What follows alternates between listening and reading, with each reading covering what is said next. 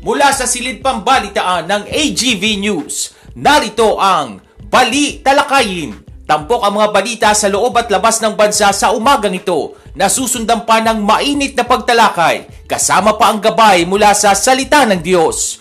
Bali Talakayin. At narito ang inyong tagapag-ulat, R. Vargas. Headlines.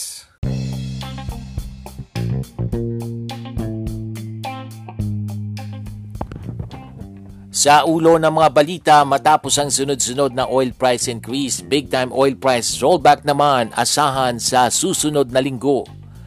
Taas singil sa kuryente nagbabadya sa Mayo ayon sa Department of Energy. Lahat ng lugar sa Pilipinas low risk na sa COVID nineteen ayon sa Department of Health. At tag-init sa Pilipinas opisyal nang nagsimula ayon sa PAGASA. Magandang umaga ngayon, araw ng Huwebes, ikalabing pito sa buwan ng Marso taong twenty twenty-two. Ako po si R. Vargas at narito ang detalye ng mga balita. Posibleng magpatupad ng malakihang bawas presyo sa mga produktong petrolyo sa susunod na linggo. Ito'y dahil sa malaking pagbagsak ng presyo ng langis sa pandaigdigang pamilihan. Sakaling ito ay matuloy, matutuldukan na ang labing isang sunod na linggong oil price hike sa bansa ngayong taon. Ayon kay Jetty Petroleum President Leo Bellas, sakaling magtuloy-tuloy ang pagbaba ng presyo ng petrolyo sa world market, ay posibleng magkaroon ng rollback ng hanggang sampung piso kada litro sa diesel at apat na piso naman sa kada litro ng gasolina. Matatandaang nito lamang Martes ay nagpatupad ang mga kumpanya ng langis sa bansa ng dagdag presyo na thirteen pesos and fifteen centavos sa kada litro ng diesel at seven pesos and ten centavos sa kanilang gasolina. Dahil sa sunod-sunod na pagsirit sa presyo ng langis, isinusulong ng Department of Labor and Employment ang wage subsidy na nagkakahalaga ng dalawampu't apat na bilyong piso. Inaasahang isang milyong manggagawa ang makikinabang dito. Ayon kay D O L E Assistant Secretary Dominic Tutay, tatagal ito ng tatlong buwan simula Abril hanggang Hunyo ngayong taon. Anya ngayong nakikita ang matinding impact ng nangyayaring global tension sa ekonomiya ng Pilipinas. Nakikita ng D O L E na ang wage subsidy ay importante pa rin sa manggagawang Pilipino. Ayon sa D O L E, hiningi na nito ang pag-aproba ni Pangulong Rodrigo Duterte sa panukala. Tinutulan ng Department of Transportation ang mga panawagang taasan ang minimum fare sa pampublikong transportasyon. Ayon kay Transportation Secretary Arthur Tugade, makakaapekto ang pagtaas ng pasahe sa inflation rate. Kaya naman para kay Tugade, huwag magtaas ng pasahe at makabubutian niyang tanggapin ang ayuda at gamitin ang subsidiya. Nauna rito, inilahad ng Land Transportation Franchising and Regulatory Board noong nakaraang linggo na mananatili sa siyam na piso ang minimum fare at tatalakayin pa ang panawagang dagdagan ito ng piso. Sa kasalukuyan, namamahagi ang L T F R B sa Public Utility Vehicle Operators ng six thousand five hundred pesos na fuel subsidy. Sa iba pang tampok na balita, asahan ng mga Meralco consumers ang pagtaas sa singil sa kuryente sa buwan ng Mayo bunsod ng mataas na presyo ng uling. Ayon kay Energy Secretary Alfonso Cusi, dahil sa pagtaas ng presyo ng uling, tumaas ang presyo ng kuryente ngayon. Sa kabila nito, tiniyak naman ni Cusi sa publiko na may sapat na supply ng uling para sa isang buwan. Sa kabilang dako, sinabi naman ng Meralco na tataas ang singil sa kuryente dahil sa pagtaas ng generation charges, bunsod ng sunod-sunod na taas presyo sa mga produktong petrolyo. Sinabi naman ni Meralco Vice President at Head Utility Economics Larry Fernandez na ang pagtaas sa singil ay kasunod ng repricing ng presyo ng malampaya dahil sa mas mataas na presyo ng krudo sa world market. Paliwanag pa ng opisyal, malaki ang itinaas ng presyo ng langis na umaabot na sa average na eighty-three dollars per barrel noong Enero at ninety-three dollars noong Pebrero kumpara sa sixty dollars hanggang seventy dollars per barrel sa second half ng twenty twenty-one. Napanatiling mataas ang perang iniuuwi ng mga overseas Filipino workers sa bansa nitong Enero, isang buwan matapos ang panahon ng Kapaskuhan. Sa datos ng Bangko Sentral ng Pilipinas, makikita na ang personal remittances o ang kabuuan ng halagang na ipadadala ng mga O F W, cash o in-kind sa pamagitan ng informal channels ay umaabot sa two point nine six six billion dollars noong Enero. Ito ay two point five percent na mas pataas kumpara sa two point eight nine five billion dollars na naitala sa kaparehong panahon noong twenty twenty-one. Habang ang cash remittances na ipinadala naman sa pamagitan ng formal channels gaya ng mga bangko ay tumaas din ng two point five percent year-on-year sa two point one six eight billion dollars na mula sa two point six zero three billion dollars na naitala sa nasabing panahon. Ayon sa B S P, ang paglago sa cash remittances mula sa United States, Japan at Singapore ay nakaambag ng malaki sa pagtaas ng remittances noong Enero.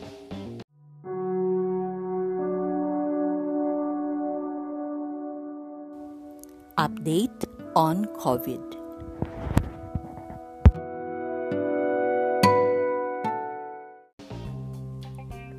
Inanunsyo ng Department of Health na makukonsidera ng low risk sa COVID nineteen ang lahat ng lugar sa Pilipinas. Ayon kay Health Undersecretary Maria Rosario Vergeire, kabilang narito ang mga lugar na nasa ilalim ng Alert Level two. Naiulat naman ni Vergeire na tinataasan na ng ahensya ang vaccination rate sa mga lugar na nasa Alert Level two bilang parte ng efforts na magpapababa sa mga ito sa Alert Level one. Samantala, inihayag ng opisyal na patuloy ang pagluwag ng mga restriksyon sa Metro Manila at thirty-nine na iba pang lugar dahil sa mataas na vaccination rates at compliance sa minimum public health standards.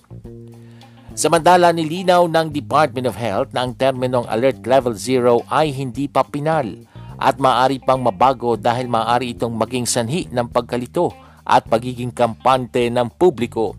Ayon kay Undersecretary Maria Rosario Vergeire, hindi dapat umano ito ang itatawag dito dahil maaaring malito ang publiko at isipin na hindi dapat mag-ingat dahil sa terminong zero.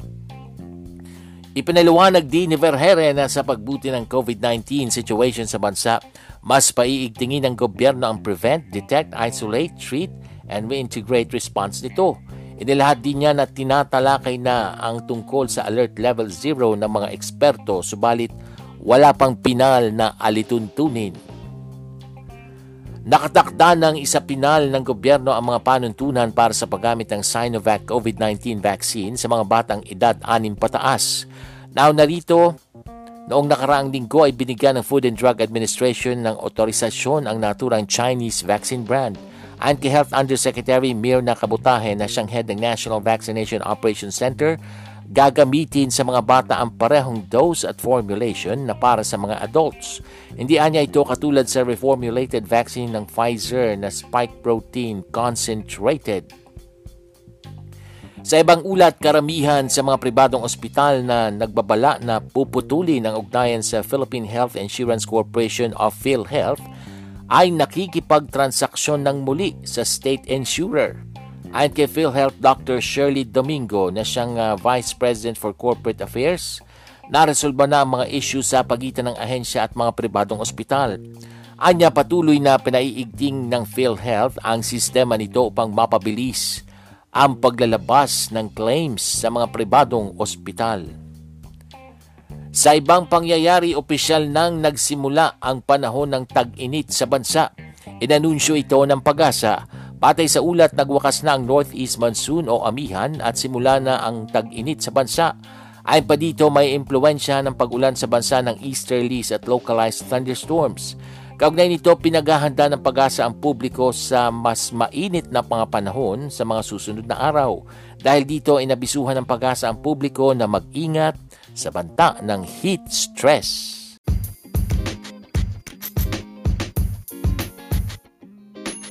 Balitang Eleksyon.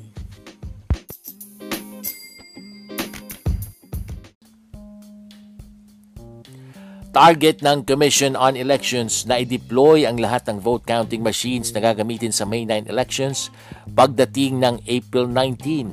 Nakabase ito sa mismong timeline ng COMELEC. Sa presentation ni COMELEC Packing and Shipping Committee Director Julie Hernan, ibinahagi niya na sinimulan na ng poll body ang pag-deliver ng V C M battery sa iba't ibang destination, o destination hubs bago ang mga aktual na makina. Samantala, i-deliver naman ang V C M kits na naglalaman ng makina at iba pang paraphernalia simula sa April second. sa Bangsamoro Autonomous Region in Muslim Mindanao. Huli namang i-deliver ang V C Ms na para sa mga taga-National Capital Region na nakatakda mula April eighteenth hanggang nineteenth. Inaasahan namang ang timeline para sa delivery ng mga opisyal na balota ay mula April twentieth hanggang May fifth. Sa ibang dagat, personal na nanawagan si Ukrainian President Volodymyr Zelensky sa Canada upang humingi pa ng karagdagang tulong dito sa gitna ng pakikibakan ng bansa laban sa pananalakay ng Russia. Sinabi niya ito sa kanyang address sa Parliament ng Canada sa pamagitan ng isang video link kung saan ay nakatanggap siya ng standing ovation mula sa kanyang mga tagapakinig. Dito ay binahagi ni Zelensky ang pagdurusang nararanasan ng kanyang mga nasasakupan at sinabing Siyam na putpitong mga bata ang kalunos-lunos na binawian ng buhay sa loob lamang ng dalawampung araw mula nang magsimula ang naturang digmaan.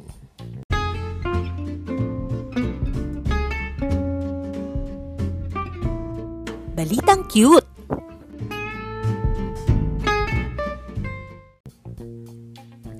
Sa ating balitang cute, bagamat kilalang mapanganib at makamandag na hayop ang ahas, marami pa rin ang hindi takot dito at nag-aalaga o ginagawa pang pet ang mga ito. Pero ikaw, magagawa mo bang maglagay sa iyong singit ng mga ahas at mga may sungay na butiki? Aba, eh, meron pong gumawa niyan sa Amerika. Sa ulat ng A. Johns France Press, bistado ang isang lalaki na nagtangkang magpuslit sa Estados Unidos ng mga ahas at horned lizards.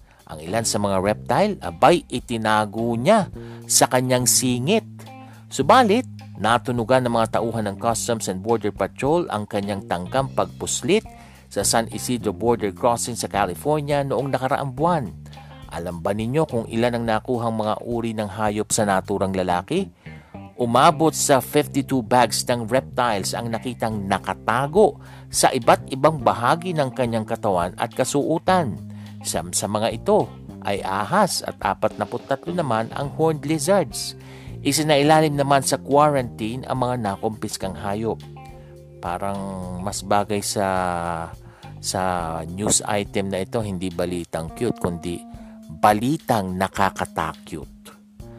At yan po mga tampok na balita sa umagang ito. Ako po si R. Vargas sa Mandala. Wag po kayong aalis dahil magbabalik pa ang Bali Talakayin makalipas ang ilang paalala.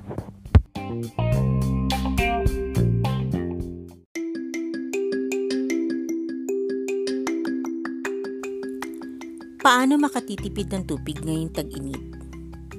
Isara ang gripo habang nagsasabon ng kamay, nagsisipilyo, nag-aahit, kahit pa kung nagsasabon o nagsashampoo habang naliligo. Buksan na lamang ito kung magbabanlaw na. Mag-recycle ng tubig. Ang pinagbanlawang tubig mula sa nilabhang mga damit o pinaghugasan ng mga pinggan ay pwedeng gamitin ng pambuhos sa C R, panlinis sa garahe, pandilig sa halaman at panlaba ng basahan. Paalalang hatid ng programang ito.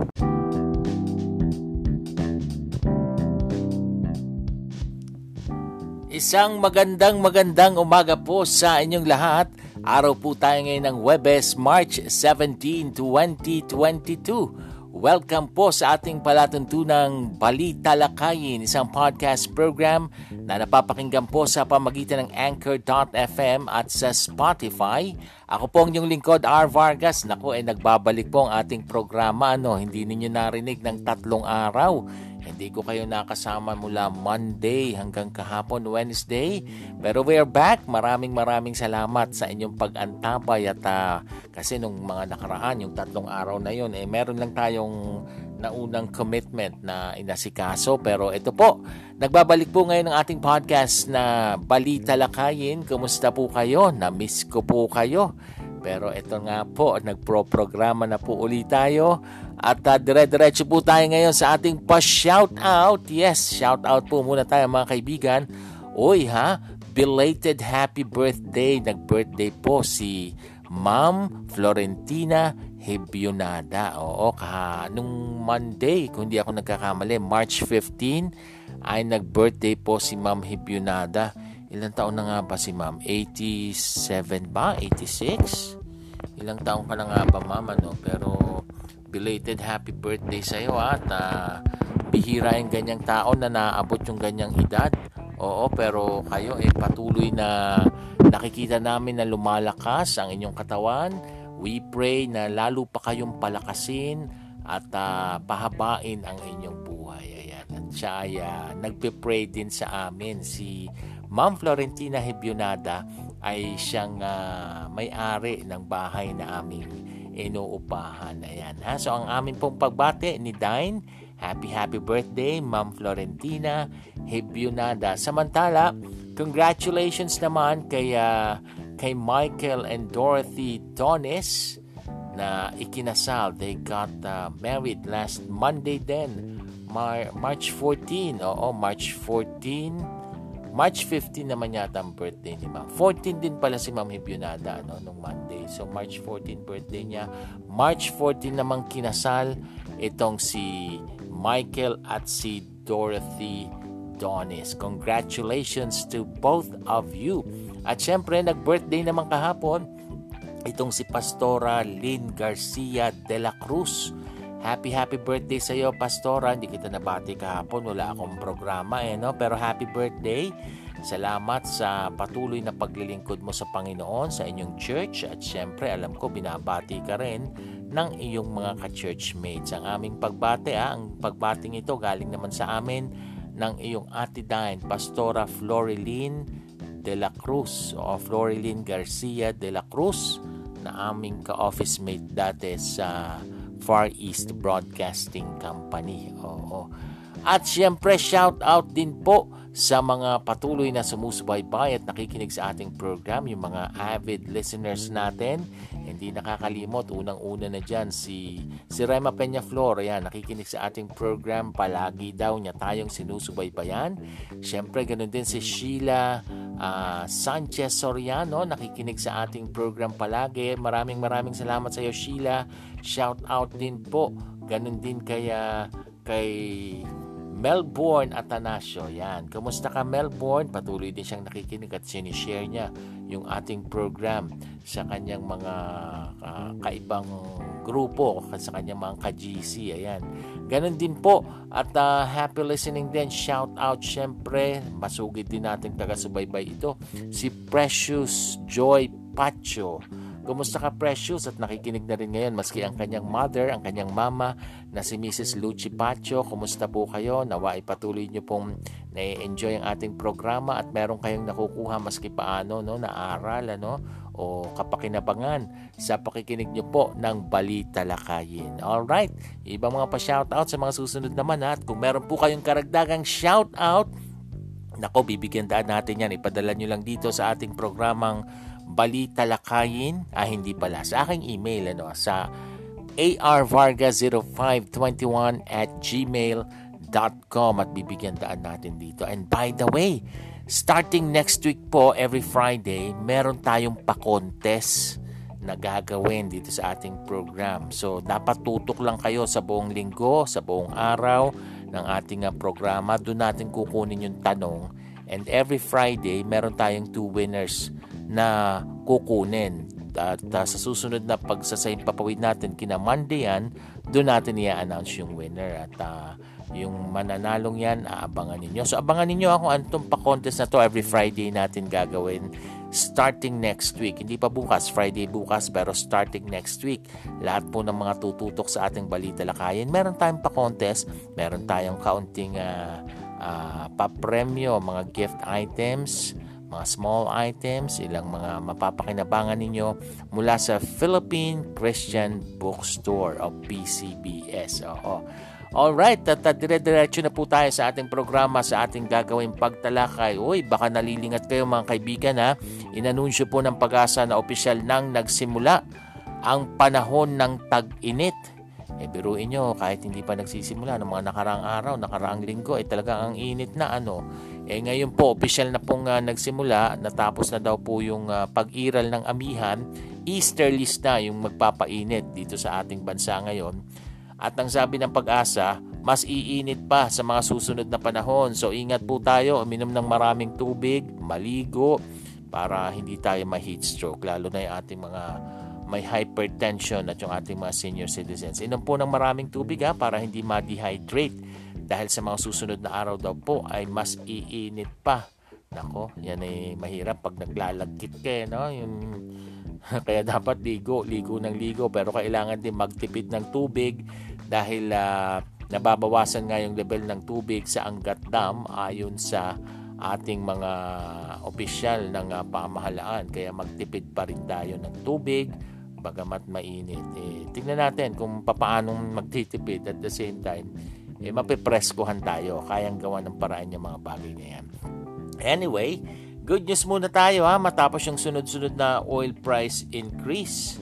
Nako, eh, eto, maski paano, good news. Ang sabi ng uh, uh, Department of Energy, asahan naman yung big time oil price rollback next week yan. Magkano ba? Ang sabi nitong uh, taga Jetty Petroleum, aba, eh, kung magtutuloy-tuloy, ang posibleng maging rollback ay uh, aabot ng sampung piso sa kada litro ng diesel at apat na piso naman sa kada litro ng gasolina. Maski paano, no? Eh, para maputol na yung sunod-sunod na oil price increase, yung oil price hike, pang labing isa na eh, nung nakaraan eh, no? Nung, nung Tuesday. Eh, sana eh talagang uh, uh, rollback naman ang sunod-sunod na maranasan ng bawat isa sa atin. At uh, dahil nga po sa sunod-sunod na pagtaas ng presyo ng langis itong nakaraan, isinusulong na po ng uh, DOLE, Department of Labor, yung wage subsidy na nagkakahalaga ng twenty-four billion pesos kung saan ay makikinabang yung isang milyong manggagawa para po dito. So maganda yan ha, at uh, for sure makakatulong ito sa ating mga manggagawa na talaga, talagang uh, Uh, sobra-sobra na yung ginagawang pamamaluktot eh, no? Wala nang ibabaluktot yung kanilang katawan dahil sa kahiksian ng kumot eh, naku, hindi na rin naaabot yung kanilang pagbaluktot at yung kanilang kumot dahil sa nararanasang ito. Anyway, eto ha, bagamat uh, uh, sunod-sunod yung uh, nararanasang uh, pagtaas ng presyo ng langis nitong nakaraan, eh, tutuloy itong Department of Transportation sa hinihinging fair hike ng mga transport groups. Bakit kaya? Ang sabi nitong si Secretary Tugade, Arthur Tugade, makaka- makaka-apekto daw ito, may epekto ito sa inflation rate. Kaya wag na daw muna. Oo. Eh ito, bad news naman itong susunod natin. Aba, eh, kung good news yung, yung magkaka-rollback, sabi natin kanina, bad news naman dahil sa starting May, asahan daw ng mga consumers ng Meralco yung pagtaas naman ng singil sa kuryente. Ayon po yan kay Energy Secretary Alfonso Cusi. Dahil daw ito sa pagtaas ng uling, kaya tumataas din yung presyo ng kuryente ngayon. Ako, isang balalagay ang taong bayan. Ano? Talagang, uh, sabi ko nga, wala nang ibabaluktot yung ating katawan eh, no? Sa kahiksian ng kumot. Pero alam po ninyo, sa mga ganyang pagkakataon, eh, syempre mag-budget tayo, alamin natin yung, kung ano yung mga priority sa mga bibilhin, higit sa lahat magtiwala tayo sa Panginoon. Dahil sa mga ganyang pagkakataon, mas mapatutunayan po natin ang uh, pagtulong ng ating Diyos. Buhay yung ating Diyos at hindi niya tayo pababayaan sa mga krisis na nararamdaman natin ngayon sa kasalukuyan dito sa ating bansa. At uh, buti-buti nga at nakakabangon na tayo maski paano sa COVID, bagamat nandiyan pa rin yung virus, pandemic pa rin tayo. E ang sabi po ng Department of Health, lahat daw ng lugar sa Pilipinas low risk na sa COVID nineteen. That is good news. Oo. Pero again ha, kasi parang napapansin ko yung yung mga tao, parang hindi na pinapansin yung vaccination, ano? Parang nilalangaw na yung mga vaccination sites ngayon. Lalo na yung booster, ayaw, ayaw ng karagdagang protection ng mga tao. Parang enough na sila dun sa, sa primary and secondary dose na kanilang natanggap. Pero yun nga, kasi fully vaccinated na raw sila nun.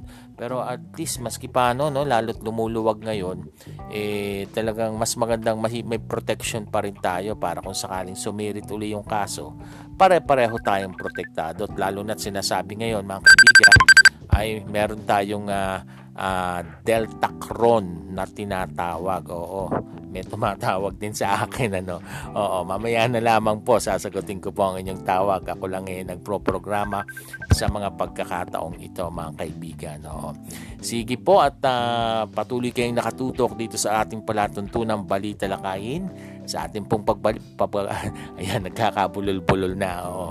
Uh, sa ating pong pagbabalik, susunod na ang ating tampok na gabay mula sa salita ng Diyos makalipas ang ilang paalala.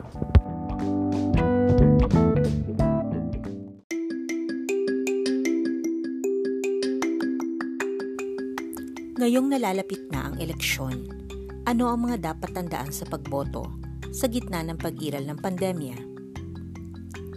Mananatiling in-person pa rin ang magiging botohan. Ibig sabihin, kailangan pa rin pumunta sa mga voting center para makaboto.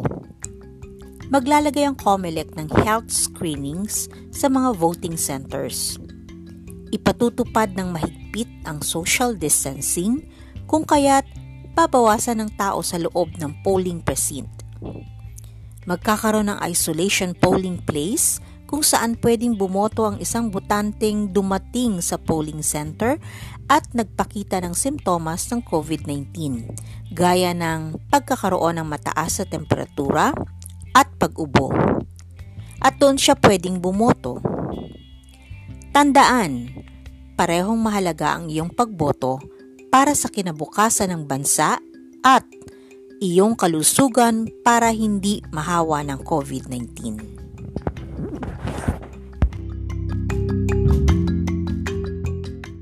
Paalalang hatid ng programang ito.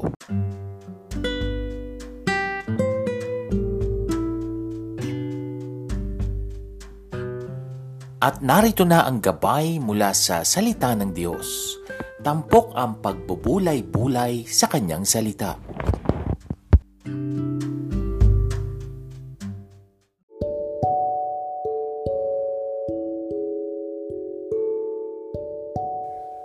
At patuloy po kayong nakatutok dito sa ating programang Bali Talakayin. At this point, dumako na tayo sa ating tampok na gabay mula sa salita ng Diyos. Tunghayan po muna natin ang sinasabi sa Luke chapter sixteen verses nineteen to thirty-one.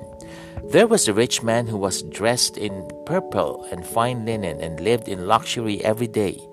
At his gate was laid a beggar named Lazarus, covered with sores and longing to eat what fell from the rich man's table. Even the dogs came and licked his sores. The time came when the beggar died, and the angels carried him to Abraham's side. The rich man also died and was buried.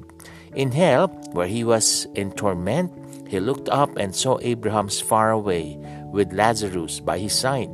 So he called to him, "Father Abraham, have pity on me and send Lazarus to dip the tip of his finger in water and cool my tongue, because I am in agony in this fire." But Abraham replied, "Son, remember that in your lifetime you received your good things, while Lazarus received bad things. But now he is comforted here and you are in agony. And besides all this, between us and you, a great chasm has been fixed, so that those who want to go from here to you cannot, nor can anyone cross over from there to us." He answered, "Then I beg you, Father, send Lazarus to my father's house, for I have five brothers. Let him warn them, so they will not also come to this place of torment." Abraham replied, "They have Moses and the prophets. Let them listen to them." "No, Father Abraham," he said, "but if anyone from the dead goes to them, they will repent." He said to him, "If they do not listen to Moses and the prophets, they will not be convinced, even if someone rises from the dead." May God bless the reading of His Word. Mula nang tanggapin mo ang Panginoon bilang Lord and Savior sa iyong buhay, ligtas ka na. Ikaw ligtas. Pero paano naman yung pamilya mo? Maaring sa pamilya mo, save ka, ikaw ay anak ng Diyos. Pero paano po yung mga mahal mo sa buhay? Yung mother mo, yung father mo, yung kapatid mo, save din ba sila? Anak din ba sila ng Diyos? Yung kaibigan mo, yung mga kabarkada mo, safe din ba sila? Pag dumating yung panahon na nasa langit ka na tapos sila hindi, ano kaya ang mafe-feel mo? Ano kaya ang mafe-feel nila? Sana huwag dumating yung pagkakataon na sabihin ng nanay mo na, "Anak, ang hirap ng kalagayan ko dito sa impyerno. Pwede rin pala akong pumunta sa langit katulad mo kung tinanggap ko noon si Jesus sa aking buhay. Bakit di mo naman ako sinabihan?" Sana hindi dumating yung pagkakataon na sabihin ng kaibigan mo na, "Masaya tayo noon. Magkakasama tayo sa gimik, sa hirap at ginhawa. Pero nasa impyerno ako ngayon at mainit at mahirap dito. Ikaw nasa langit ka. Bakit di mo naman ako sinabihan na pwede pala akong pumunta sa langit?" Sana hindi pa maging huli ang lahat. Habang may pagkakataon, sabihan mo na ang mga mahal mo sa buhay. Sabihan mo na ang mga kamag-anak mo. Sabihan mo na ang mga kaibigan mo, ang mga ka-office mates mo, ang mga classmates mo, na kung tatanggapin nila si Kristo bilang Panginoon at tagapagligtas, pwede rin silang maligtas. Pwede silang magkaroon ng kasiguruhan na mamatay man sila, sa langit sila mapupunta kasama ang ating Panginoon. Sana hindi pa huli ang lahat. Tayo po'y manalangin. Aming Diyos na makapangyarihan sa lahat, help us to share your good news of salvation, lalo na sa aming mga mahal sa buhay. Help us, Lord, na huwag namin sarilinin ang kaligtasang ipinagkaloob mo po sa amin. Tulungan mo po kami. Salamat po sa pangalan ng aming Panginoong Jesus. Amen.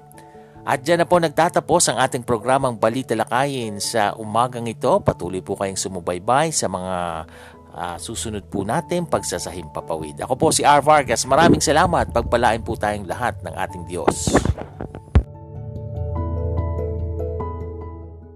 This podcast program is open for advertisements and commercials, for blogs and announcements of your upcoming events, and even for political ads at a very low rate. Avail now of this promo.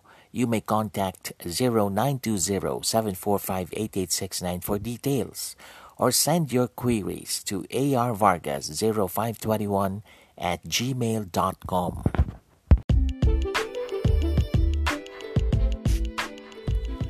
Inyong napakinggan ang Bali Talakayin. Muling tunghayan ang programang ito tuwing umaga sa susunod na pagsasahing papawid.